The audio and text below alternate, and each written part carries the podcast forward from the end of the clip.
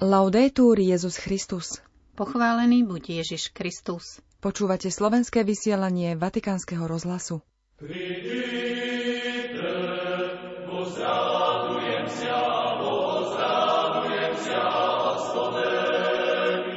Slovenskí grécko-katolícky biskupy navštívili väčšné mesto a nového prefekta dikastéria pre východné církvy.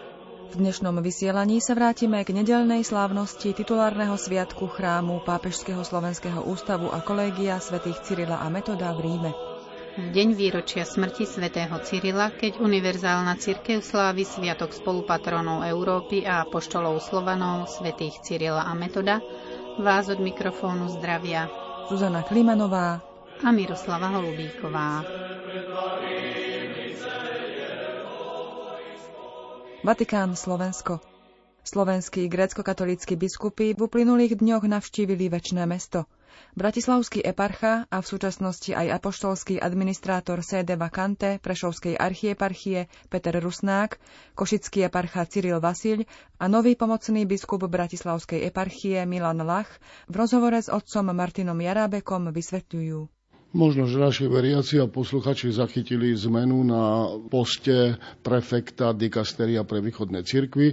To sa udialo niekedy v januári a my sme prišli pozdraviť nového Klaudia Gugerotiho, predstaviť sa mu tak trochu a zároveň aj prejednať niektoré otázky, ktoré nás zaujímajú vo vzťahu k našej cirkvi tu na Slovensku grecko-katolíckej. Slovenskí grécko-katolíckí biskupy prefektovi venovali osobitný dar, hovorí opäť vladyka Peter. Keďže je šéfom východnej kongregácie, teda už po novom dikastéria, no tak sme ho obdarovali. Biskup vo východnej cirkvi nosí ako znak svojho svetenia, svojej služby tzv. panágiu. To je Pana Mária vše svetá, hej, z grečtiny. Tak tento, by som povedal, taký medailon nádherný s Bohorodičkou, ten sme mu včera podarovali, aby vedel, že na ňo pamätáme. Traja slovenskí biskupy sa dnes večer o 18.30 zúčastnili aj na slávnostnej svetej omši v bazilike svätého Klimenta v Ríme, kde je pochovaný svätý Cyril. Jeho výročie smrti pripadá na dnešný 14. február hovorí vladyka Milan Lach, ktorý sa vracia na Slovensko z americkej eparchie Parma, ktorú viedol 5,5 roka. Práve preto, že sme v Ríme, sme veľmi radi práve na tento dnešný deň 14. februára. Budeme spolu s ostatnými slovanskými národmi v Bazilike svätého Klimenta sláviť svetú omšu.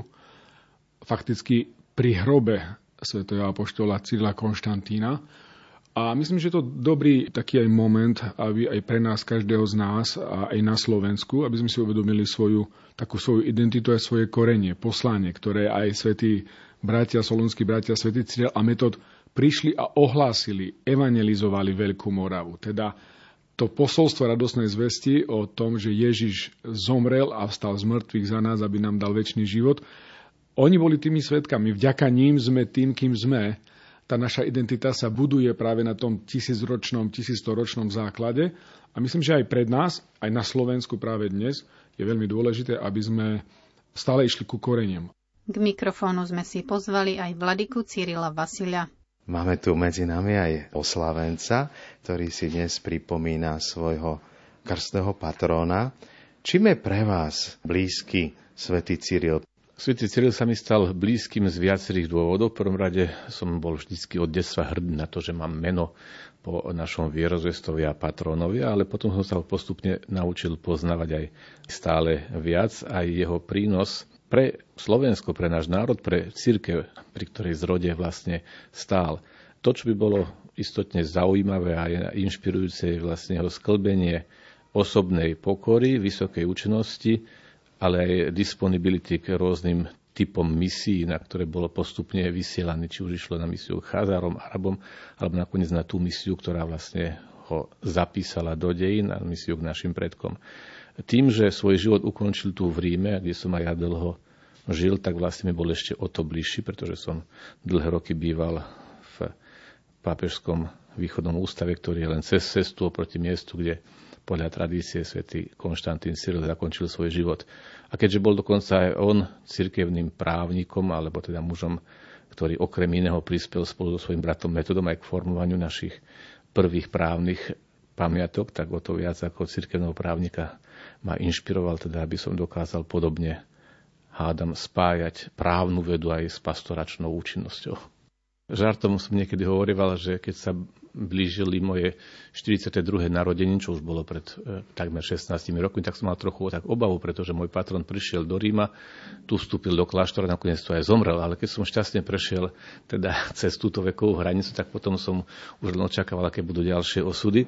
A zdá sa, že ten ďalší osud ma spojil trochu s osudom jeho brata Metoda, ktorý sa z Ríma vrátil na Slovensko, aby mu bola zverená časť Božieho ľudu, ako bola zverená pred tromi rokmi aj mne. Takže dúfam, že by som teda chcel a mohol pokračovať šľapaj a nielen Cyrila, ale aj metoda. Ako v rozhovore spomína vladyka Cyril, nedávne zemetrasenie v Turecku a Sýrii sa ho osobne dotýka. Osobne teda sa ma táto situácia dotýka. Napríklad biskup latinský v Iskandarume, Pavlo Bizeti, jezuita, ktorý som svetil na biskupa. Jeho katedrála je dnes v Zrúcaninách. O biskupovi Žan Bárovi, melchickom biskupovi v Alepe sa dlho nevedelo, či prežil, či je niekde zasypaný. Nakoniec sa našli správy, že je živý. Tieto miesta a mená, ktoré sa objavujú na stránkach novín, sú mi istým spôsobom skoro dôverne známe, pretože sú to miesta, ktoré som počas svojho účinkovania na kongregácii navštívil, poznám teda tam vlastne väčšinu katolických cirkevných predstaviteľov, potom aj množstvo študentov, ktorí prešli takisto Pápežským východným inštitútom, takže veľmi s bolesťou vnímam túto situáciu. Osobne sa dobre poznám s nunciom Syrii, kardinálom Zenárim, ktorý je dlhoročnou akoby stálicou prítomnosti katolíckej cirkvi a zastúpenia svätého stolca v Sýrii, a to jednak pred miestnymi autoritami, ale hlavne v rámci viacerých teda východných cirkví, ktoré na tomto území účinkujú. Rím. Vráťme sa ešte k nedeľnej titulárnej slávnosti na pôde Slovenského pápežského ústavu a kolégia svätých Cyrila a Metoda v Ríme. Páter Peter Dufka, ktorý prednáša na Pápežskom orientálnom inštitúte v Ríme, v homílii stručne pripomenul poslanie svätých solúnskych bratov, ako aj pamätné miesta vo väčšnom meste, ktoré sa spájajú s ich životom. Pochádzali zo Solónu. V roku 860 sa vydali na misionárskú cestu na územie dnešnej Ukrajiny ku Chazarom. Tam našli pozostatky pápeža Klementa, ktorý tam zomrel okolo roku 100. Po návrete do Solúna dostali ďalšiu misiu. Byzantský panovník Michal III ich poslal na územie Veľkej Moravy. Vyhovel tak kniežaťu Rastislavovi, ktorý ho požiadal o kresťanských misionárov. V roku 863 Konštantína Metod spolu s niekoľkými spoločníkmi prišli na územie Veľkej Moravy. Do staroslovenčiny preložili bohoslužobné texty a časť svätého písma. V roku 867 sa vydali na cestu do Ríma, aby získali povolenie slúžiť liturgiu v reči ľudu. Miesta, ktoré nám dodnes v Ríme pripomínajú misiu svätých Cyrila a Metoda, sú predovšetkým štyri. Hlavne je to Bazilika Santa Maria Maggiore, ktorá sa spája so schválením liturgických kníh v staroslovenčine a s prvou liturgiou slávenou v tomto jazyku. V diele Život svätého Konštantína sa táto udalosť opisuje takto. Keď pápež prijal slovanské knihy, posvetil ich a položil na oltár v chráme svätej Márie pri jasličkách a spievali nad nimi liturgiu. Takto svätý Cyril a Metod akýmsi spôsobom zasiali vnímavosť na Božie slovo, ktorá dodnes charakterizuje slovanskú spiritualitu. Ďalší chrám, ktorý nám pripomína ich prítomnosť v Ríme, je chrám svätej Praxedy, nedaleko baziliky Santa Maria Maggiore. V kláštornom komplexe tohto chrámu boli títo misionári ubytovaní. A potom je to bazilika svätého Petra, kde bol svätý Metod, vysvetený za kniaza z rúk e, pápeža Hadriana II. A na tomto mieste boli vysvetení za kňazov i ďalší slovanskí učeníci. No a nakoniec chrám svätého Klementa, kde je hrob svätého Cyrila, ktorý zomrel 14. februára 869. Pôvodný úmysel svätého Metoda odniesť bratové telesné pozostatky do Byzancie sa nemohol realizovať a preto on sám povedal, nech leží v chráme svätého Klementa, s ktorým on sám do Ríma prišiel. Skoro, skoro, dvoja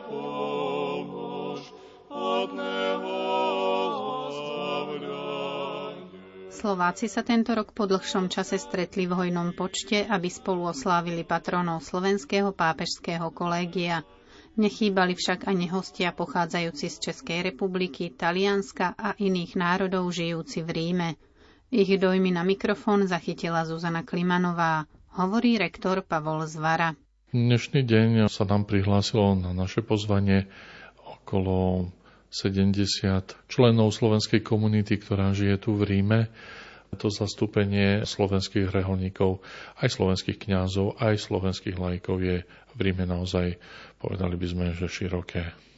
Dnešný deň naozaj tá účasť je veľmi takým pozitívnym prvkom a myslím, že aj to obdobie covidu a iné súvislosti, že pred pár mesiacmi alebo v ostatných rokoch bránili takémuto stretnutiu, tak dnes, keď už môžeme slobodne sa opäť stretať, tak aj toto ja stáv vyjadrením takej túžby ľudí, ktorí tu žijú, aby sme raz za čas naozaj sa stretli a boli spolu, ďakovali Pánu Bohu a prosili ho za spoločné úmysly.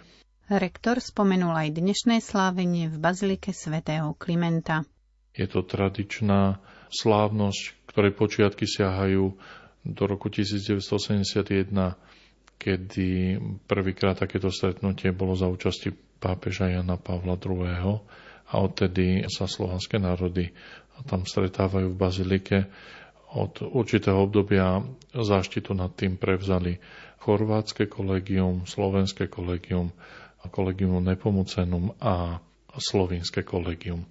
Tento rok túto slavnosť budú pripravovať spolubratia z Nepomucená, teda z Českého kolegia. Viacerí Slováci sa na spomínanej nedelnej slávnostnej svetej omši v kruhu krajanov zúčastnili po prvýkrát. Tak volám sa Peter Pikulík, som z rehole minoritov a aktuálne študujem teológiu tu v Ríme, v našom medzinárodnom kolegiu, ktoré sa volá Seraficum. A odkedy ste v Ríme? Od leta minulého roka, teda 2022. Prvýkrát to bolo, čo ste prišli do Slovenského kolegia na Svetu Omšu? Áno, áno, prvýkrát som tu. A aké máte dojmy? Veľmi dobré, predovšetkým teraz po tej kapustnici a, a makovníku a, a som naozaj nečakal také, také domáce slovenské prostredie a, a vôbec sa stretnúť tak s krajanmi aj, aj pri Svetej Omši. No je to veľmi taký príjemný, príjemný zážitok takto v cudzine. A koľko je vás Slovákov tu v Ríme, v komunite? Tam v Serafikum, v tom medzinárodnom kolegiu som sám, a inak sú tam bratia, myslím, že sme dokopy asi z 30 krajín, takže je to veľmi, veľmi rozmanité spoločenstvo. Aká bola vaša cesta k vášmu povolaniu? Tak ťažko povedať, že kedy ona začala, ale každopádne bol taký konkrétny deň, kedy, kedy to tak nejak prišlo a predtým som sa nevidel v tomto povolaní, ani som nad tým nerozmýšľal, ani som tie povedzme posledné dva roky ani nechodil do kostola, takže nemožno povedať, že, že, by, že by to bolo niečo, niečo očakávané pre mňa samého. Ale je, má to súvislosť s, s fotografiou, ktorú som vlastne ešte pred Reholou študoval. A ten jeden konkrétny oktobrový deň, tak som zálohoval staré fotky, staré súbory starého počítača, ktorý, ktorý sme chceli vyhodiť a tam som práve natrafil na, jeden autoportrét, ktorý som kedysi spravil kde som sa odfotil vlastne v kňažskej košeli. A to bolo také obdobie, keď som proste rád robil takéto inscenované fotografie a som sa tak ako hral s určitými symbolmi, ale nejak som to nebral nejak vážne, ale neviem, v tom danom momente, v tom danom dni, keď som sa pozrel na tú fotografiu, tak, tak sa akoby niečo, niečo stalo a, a, a vyslovene som, som, to, som to chápal ako určité pozvanie, ako, ako na tú cestu, ktorá, ktorá je tam moja, ktorá je pre mňa a, a som, som s ňou vlastne súhlasil a potom sa to už tak ako všetko, všetko spustilo, až som sa dostal k bratom minoritom a, a teraz som tu.